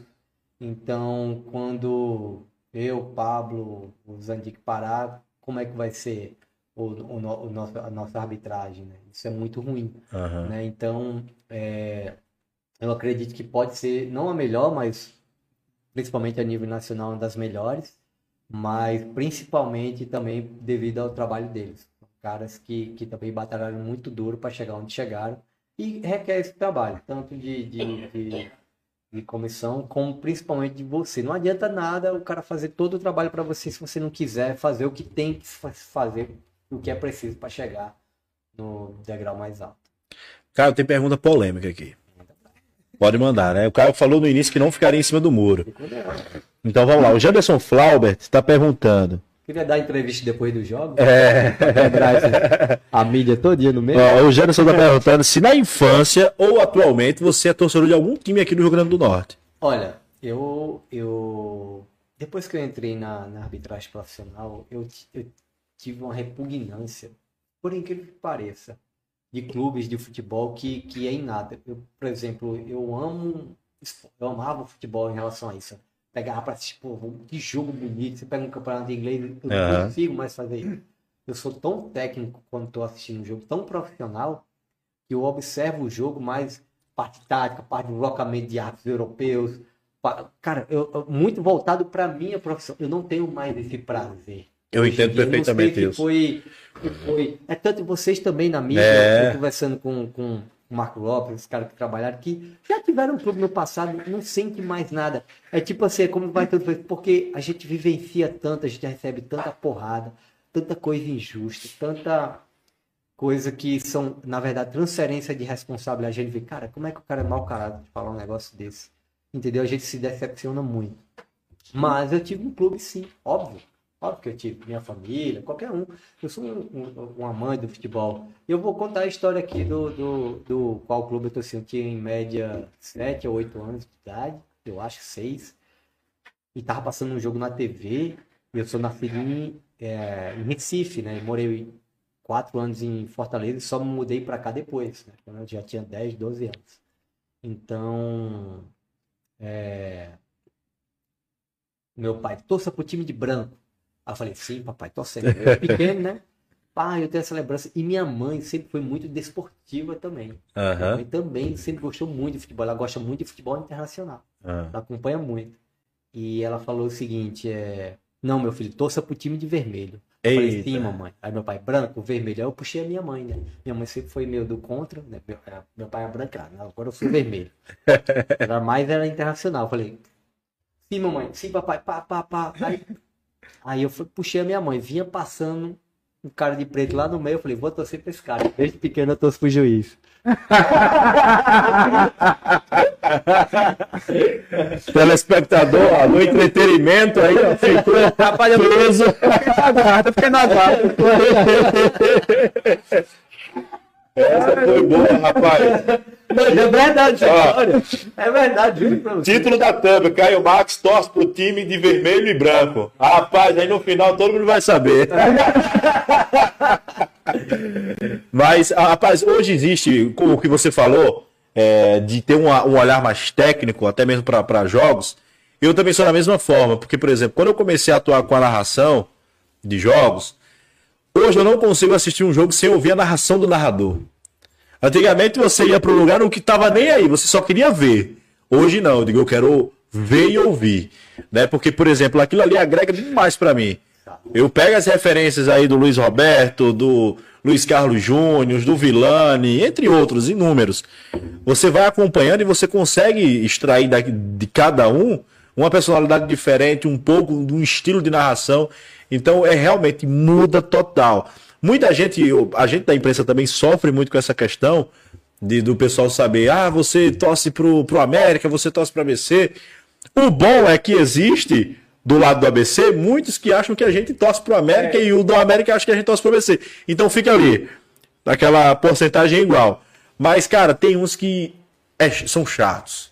Não, mas, mas, mas é, Léo, e, e a gente que, por por exemplo, a gente que tá um pouco mais exposto, né, vocês da mídia, e a gente que atua dentro de campo, jogadores também, que já passaram por aqueles clubes, a gente sofre com isso. E às vezes o torcedor não tem ideia que, cara, quando a gente entra em campo, por exemplo, quando eu entro em campo e vamos supor que eu tivesse um clube, mas você olha para sua casa em casa, tem sua, sua esposa e sua filha, que a sua e a gente que mata um leão por jogo, literalmente eu não tenho É. salário, eu ganho por jogo e eu só vou ser escalado no próximo jogo se eu for bem nesse jogo. Você acha que eu ia colocar minha carreira em risco por causa de clube, por causa de não sei, cara, isso não existe. Eu garanto para você, a nível nacional, não existe isso. Se o cara errar é porque é humano. Ou ele errou por duas coisas. Ou ele errou porque ele é humano, coisa, ou ele errou porque ele foi fraco mentalmente e foi suscetível à pressão, que também existe. Vocês já tiveram, o cara, às vezes o cara marca no grito ou coisa, e você percebe quando a decisão do cara é forte. Pô, ele tomou a decisão. Não, ele tá marcando. E os jogadores também percebem. Então, todo ser humano ele abre o bico em determinado momento. Ele sente a pressão. Sente a pressão. Mas aquele profissional que consegue elevar mais alto ainda, suportar maiores pressões, é aquele que vai se dar melhor na carreira, a longo prazo. Vai errar? Vai. Você já cometeu, já fez algum comentário equivocado? Já. Já. Só se retratar. Já foi, imagine o ato, já tomou decisão errada já. Não se volta atrás. É que nem o ano passado, Santa Cruz reclamando que essa decisão valeu um milhão de reais. Sim, pode ter valido. Foi um equívoco? Foi. Mas, por que eles não fizeram meia-culpa e antes do campeonato falaram, vamos colocar na- nos jogos finais jogos com VAR Light, que é de 4 a 8 mil reais. Não tem toda a comunicação, até a FIFA esse ano já aprovou. Então, eles não se movimentam para se, se prepararem para o equívoco, que o equívoco vai acontecer. É muito mais fácil, depois, quando acontecer, jogar a culpa, a culpa é de Binho. É. Porque ele devia ter, ele é profissional, ele devia ter acertado. Mas quantas contratações erradas os dirigentes já não fizeram? Quantos rombos deixaram nos seus clubes? É mais Hein? fácil jogar no juiz. Quantos salários, é? Quantos salários fizeram errado o contrato com um jogador que passa um, dois meses e depois bota uma cláusula lá que dói. Em Dívida vez de pagar trabalhista, 50, 60, vai pagar 200, 300, vira bola de neve. Verdade. Olha o, o, o fundo do poço é- é que está nos nossos clubes, É. né, do nosso estado. Mas a culpa deles, ninguém vai apontar, né? Mas são equívocos que eles cometeram. Né? E é muito fácil, porque eu cometo aqui, passo a gestão agora, vai ser para Léo, próximo É. ano. Eu tô livre, eu não tenho nas minhas costas. E muitas vezes isso não é feito analogia com os equipes dos atos. Todos nós cometemos erros. E somos passivos porque somos seres humanos. Exatamente, olha aí. É. Cara, Eu queria entrar eu- até num outro assunto. Você tem alguma pergunta para fazer Não, pra não, eu, eu ia só comentar o. eu sabia. É, é o torcedor aqui que Já comentou. eu sabia. Inclusive foi o que fez a pergunta, o Jaderson Flaubert. Eu queria entrar no assunto agora, cara, que é justamente o VAR, né? A gente já falou muito sobre VAR. Eu queria entrar nesse assunto, porque no último Campeonato Brasileiro, a gente teve alguns Cara, velho. alguns é, equívocos, vamos dizer assim. Não vou, não vou classificar como erro, nem como Não, acerto, teve erro, mas. entendeu? cara, Mas como é que você classifica essas tomadas de decisões? Porque tiveram muitas tomadas Acidente- polêmicas, né? Acidente aéreo. Eu classifico os equívocos do ano passado, os erros que tiveram. Um acidente aéreo. Quanto, quando a gente tá. Eu, eu gosto muito de séries do Net Geo, do Richard Channel. Eu, quando não tô assistindo algo, tô fissurado nesses canais. E para acontecer um acidente aé- aéreo, é uma sequência de equívocos. Olha lá, a máquina, o erro humano, um- que comitam naquele momento para acontecer aquilo. Porque é muito profissional a forma que esse cara voa. É tanto que um acidente aéreo acontece, eu não sei a estatística correta, mas a, a, a, de proporções, um a cada 10 anos, e olhe lá. É. é, muito seguro. Mas para que isso aconteça, requer uma combinação de fatores. E o ano passado, o, o, o VAR no Campeonato Brasileiro de 2009 teve um ano de implantação, teve mais equipes, 2020 teve menos. É, em 2021 a gente vinha muito bem, vinha diminuindo os equívocos em mais de 27%. Entendeu? A utilização do VAR, cara, tava muito bem, muito bem mesmo. Muito, mas muito. Não tinha tanta polêmica nem nada. Só que três semanas seguidas aconteceram três equívocos em que o árbitro foi chamado na área e ele, mesmo vendo a imagem, tomou a decisão errada. E o gestor, como é que fica? É. Botaram tudo na conta do Gaciba. E ele estava fazendo um excepcional trabalho. Todo mundo pediu a cabeça dele, os clubes, a mídia, todo mundo. Todo mundo. Mas eles não sabem os bastidores, porque é muito mais fácil apontar o equívoco. E, e eu lamento muito que tenha acontecido. Houve- Houveram equívocos? Houveram. Se eu falar para você, foram maiores que qualquer outro ano? Foram iguais. Mas o ano passado, a sequência Que de uma rodada atrás da outra, é como um clube perder três seguidas e na última ser goleado de 4 a 0 em casa. Aham, Não tem como segurar o treinador. aham. E foi isso que aconteceu com o Gaciba. Então, o ano passado, visualmente, o VAR foi o pior de todos. Mas estatisticamente, nós que tivemos acesso ao lado já foi o melhor ano. Por incrível que pareça. Mas concordo com, com vocês, com o torcedor com a mídia, que esses três equipes foram erros crassos. Em que, infelizmente, acidentes de aviões. Tipo assim, três acidentes seguidos, né? Foi o jogo do Juventude, o jogo do Flamengo e Bahia que foi combinou e teve outro também do, acho que até com Bahia também. Acho que foi três com Bahia inclusive. Pra você ver. É que o Bahia até emitiu uma nota, Pô, né? velho, Foi, foi Ameaçou não voltar a campo. né? Isso, No acho que foi contra o Flamengo. Foi. Foi, E foi. esse ato, foi. E esse ato do Vinícius Araújo de São Paulo, cara, tinha feito, tava fazendo um campeonato espetacular. Tinha feito semifinal da Copa do Brasil.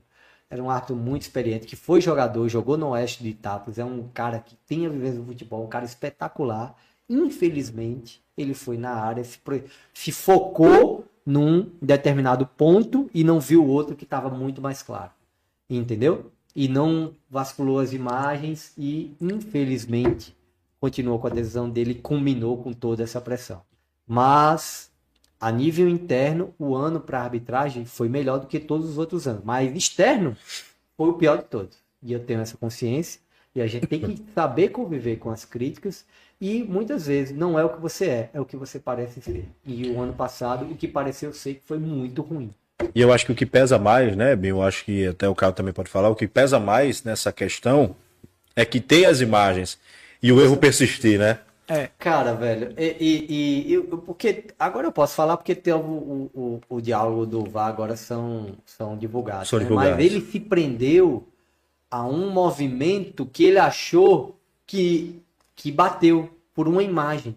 Ele se prendeu a somente uma imagem. Aham. Só que tinha outra esclarecedora que ele só passou uma vez, que dava que a bola bateu no peito e não na mão. E a outra que parecia que bateu na mão, a gente fala naquele negócio de câmera que a gente falou no início.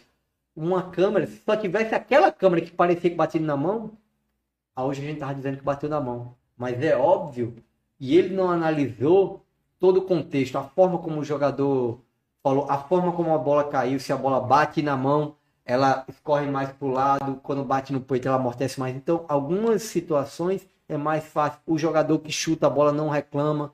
Então, são algumas situações que nos levam a tomar a decisão que quando a gente está no campo de jogo, eu falo, caramba, eu vi parcialmente isso, mas você junta tudo e fala para chegar à decisão final. E um grande árbitro, nos momentos de pressão, consegue juntar essas pequenas informações e tomar a decisão final.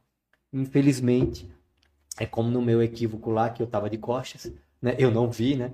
Mas eu fui na área e vi e vi do coisa. E infelizmente nossos colegas foram e tomaram a decisão errada. E isso para todo mundo pareceu que foi como se fosse todo o campeonato fosse ruim, que não foi. É incrível, né? Como um, um erro compromete, né? Todo. Você estava dizendo que ele estava fazendo um grande campeonato, né? E um erro desse acaba comprometendo todo o campeonato dele. Toda a temporada, né? temporada. E ma- pronto, o América, se eu não me engano, me corrija se eu estiver errado, tá três anos chegando no mata-mata final e perdendo no último mata-mata. Imagine se ele tem último lance, um penal e o cara desperdiça. Ou dá uma cavadinha no meio, ou faz algo. Esse cara ia ser cruci... E ele tava sendo, podia ser o melhor do campeonato. Esse cara tava morto. Ele nunca mais ia jogar aqui. que infelizmente o nossa cultura e o nosso futebol é assim. Nós sempre quer, queremos encontrar a bruxa, execrar alguém. A e aconteceu, é né? Com o esquerdinha. Isso, e, e, era um cara, esse cara era um cara que diferenciado. É um cara, no mínimo, no nível Série B para aquele cara. Aquele cara, só que a parte física dele não era boa. Né? Mas era um cara diferente. Ele batia muito bem na bola. E ele começou a se abalar psicologicamente, infelizmente, e, e ele era tão, era tão bom de bola parada e começou a errar justamente naquilo que ele era tão bom. E não foi nem no, só no jogo da, da, da decisão, né? Não, teve durante o campeonato. Na fase anterior. Eu me lembro que, que ele perdeu um penal. Foi. Eu me lembro que. Pronto, ele... eu nem, nem tinha é... lembrado desse, desse fato.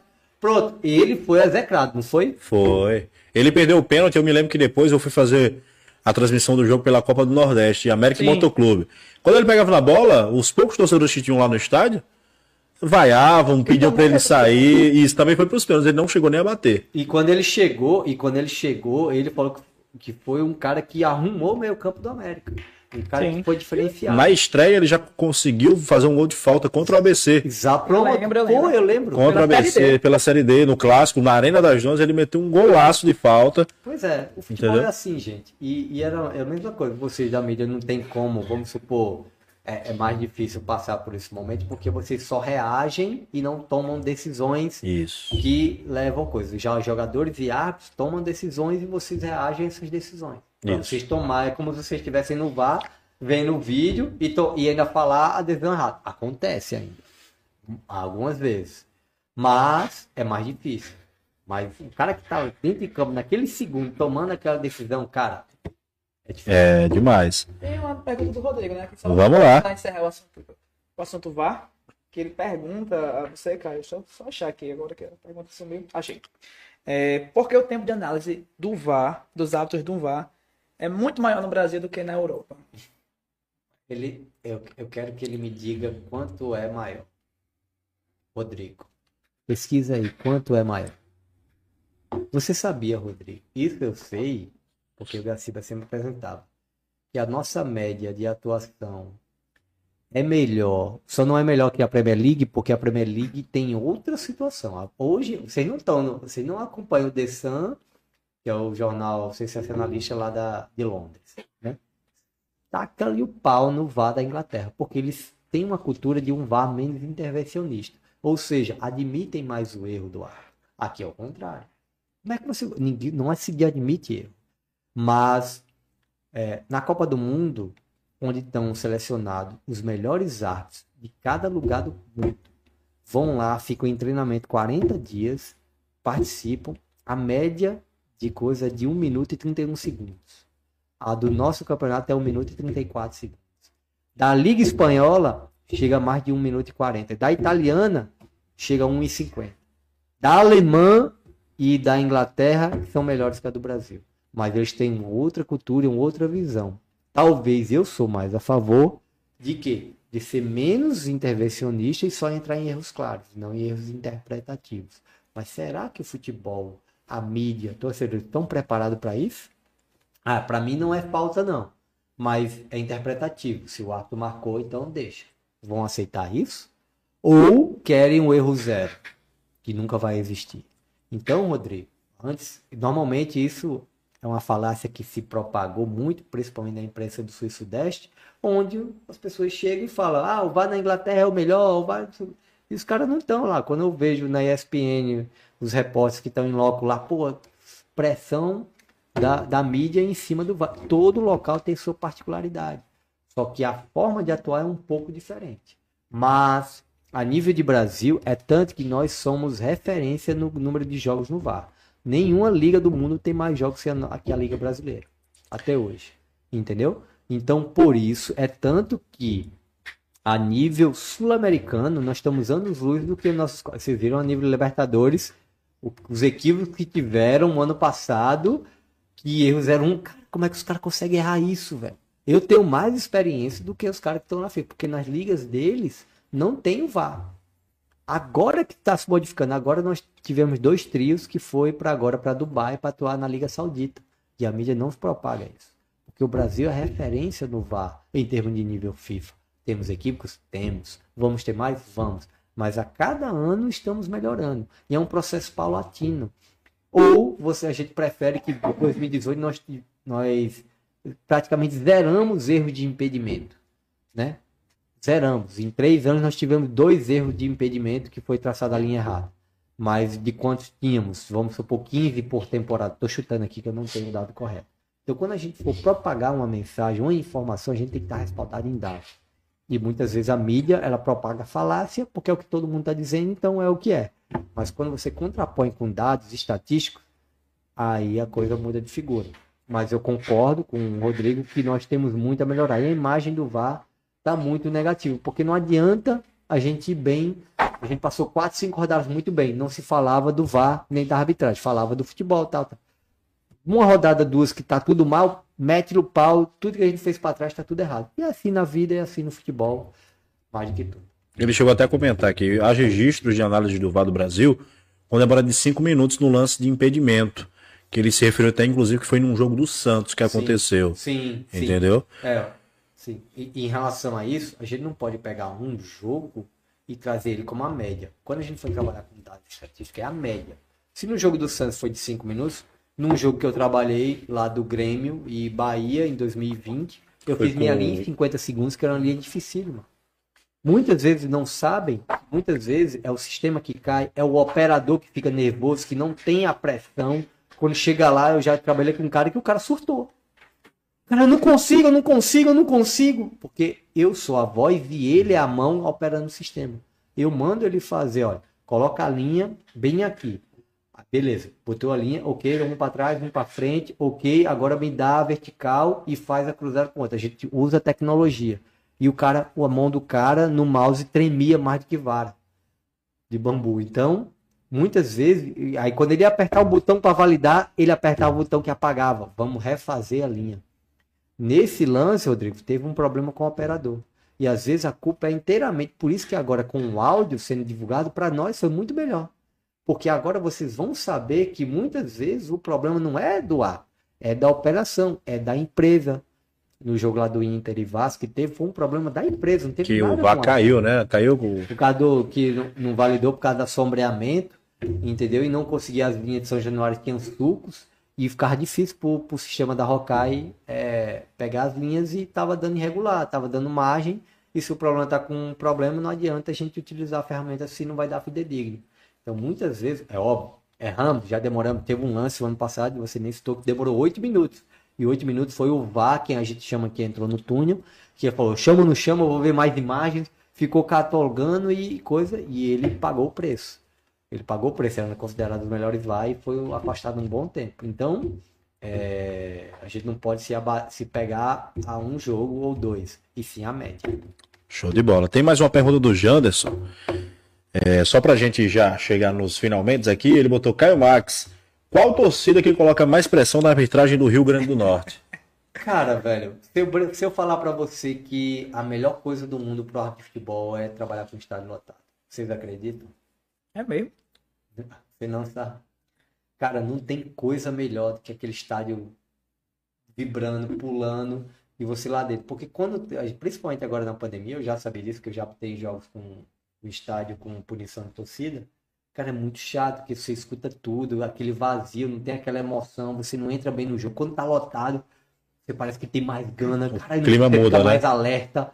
Então a sua liberação de hormônios é maior, então você fica mais atento à possibilidade de você cometer erros, é melhor. Não existe isso de você de colocar mais pressão, menos pressão. A pressão que se coloca é você mesmo interna.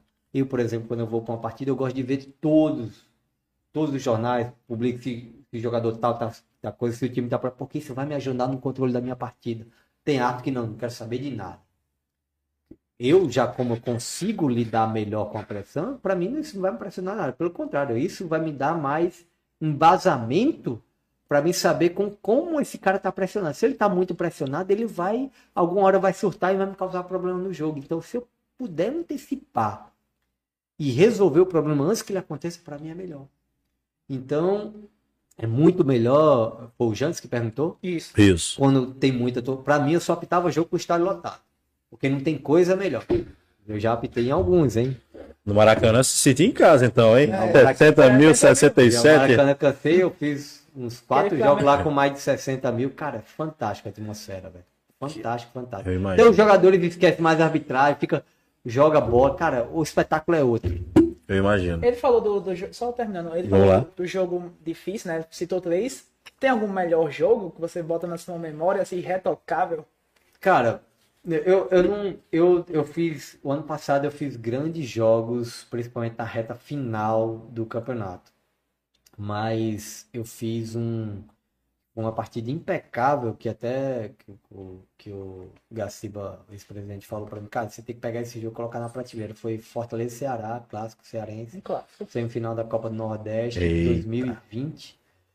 é, que eu já tinha apitado a final da Copa do Nordeste de 19 e em 2020 eu apitei a semifinal. E quando você vai para semifinal, você não vai para final. O árbitro já sabe. Que nem Copa do Mundo. O árbitro que apita semifinal não vai para final, porque os caras que estão sendo guardados para final. E eu fui tão bem naquele jogo que ele falou, cara, eu não tinha como te deixar de fora. O jogo que eu fui, tipo assim, quase erro zero. Jogo dificílimo. Cara, com cinco minutos os caras já estavam se pegando, fazendo bolo de briga. E eu tomei algumas decisões importantes de não penais, de controle de jogo, de cartões, de muitas vezes, às vezes, de calma, de uma conversa com. era? Guto Ferreira de um lado, Rogério Senna do outro. Era dois treinadores que eram muito difíceis de lidar fora do campo. Então essa partida, até os próprios colegas falam, essa semana mesmo, semana passada, uma gente tava comigo, cara, aquele jogo teu foi espetacular. Né? Mas teve, tive outros jogos que foram que eu, que eu considero que eu fui muito bem. Mas esse daí foi, por se tratar de uma semifinal, de um clássico regional, sempre valorizo o clássico porque ele tem uma pitada de pressão É. a mais e uma característica emocional. Você pode fazer qualquer coisa, você vai apitar um Potiba, por mais as equipes estão lá no fundo, é diferente do É. que você apitar um jogo normal. O clima na cidade é diferente, você já sente totalmente diferente. Clássico aqui na capital. E na semifinal do Nordestão, Poxa, é demais. competição regional. E vamos pro finalmente. Bora. Rapaz, gostou? Demais. Gostou, cara? Rapaz, o tempo passa que bola. É, passou voando o Ah, tempo. vamos aumentar meu cachê, era uma hora já vai com quase duas. Ah, tá vendo aí, rapaz? E o cachê do homem deve ser alto, hein, rapaz? É, eu tô caro, hein? Deve ser caro. Ei, vamos pro bate-bola.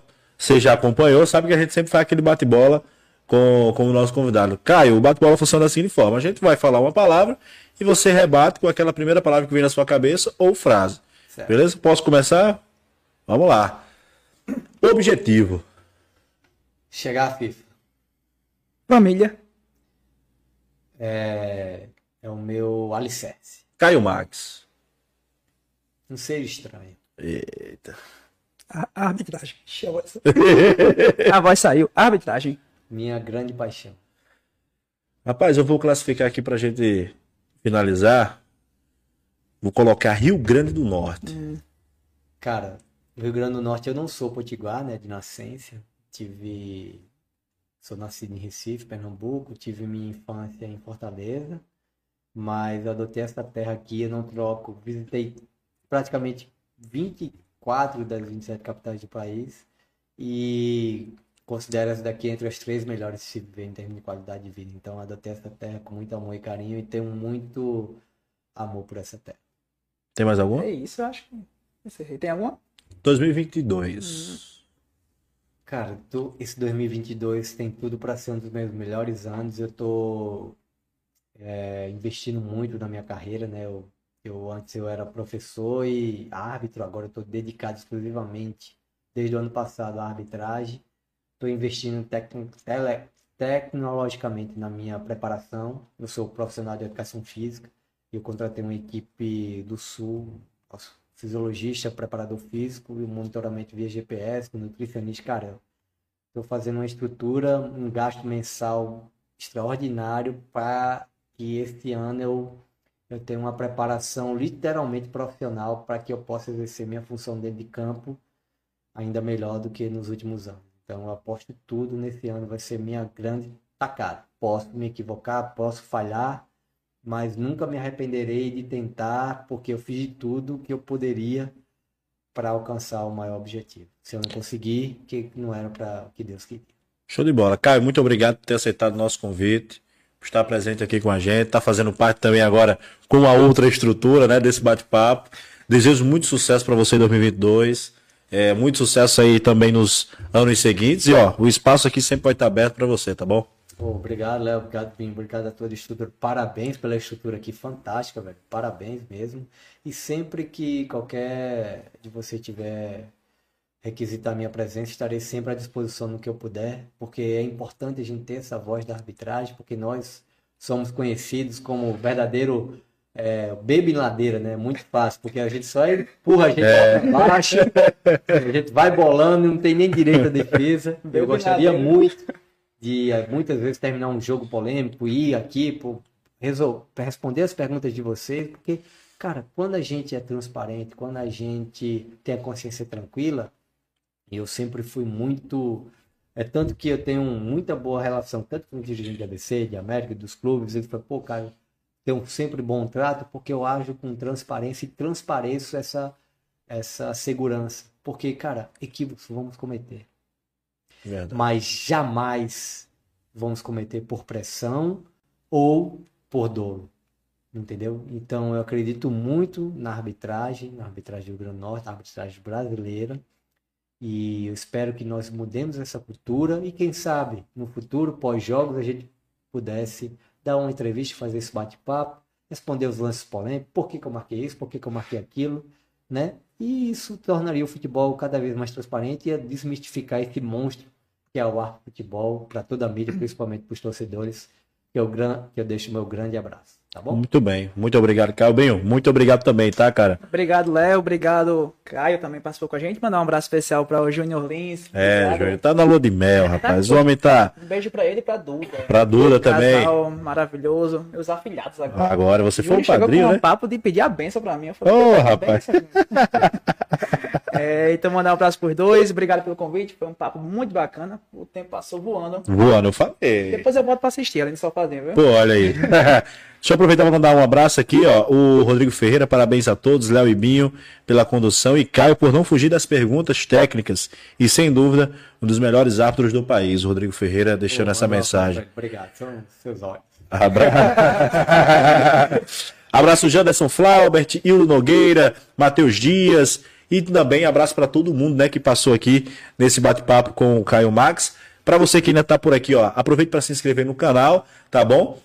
Semana que vem a gente tem mais um Foodcast. Lembrando que toda terça às 19 horas ao vivo no nosso canal do YouTube. E vá para você que não vai poder acompanhar, mande para seu amigo para poder acompanhar já. Já vai ficar disponível no nosso canal. E em breve também vai ter os cortes aí para aquela galera que gosta de acompanhar. O gosta do É, gosta de acompanhar as curtinhas aí. A gente vai disponibilizar durante a semana. Galera, muito obrigado. Tamo junto e até terça que vem com mais um Foodcast.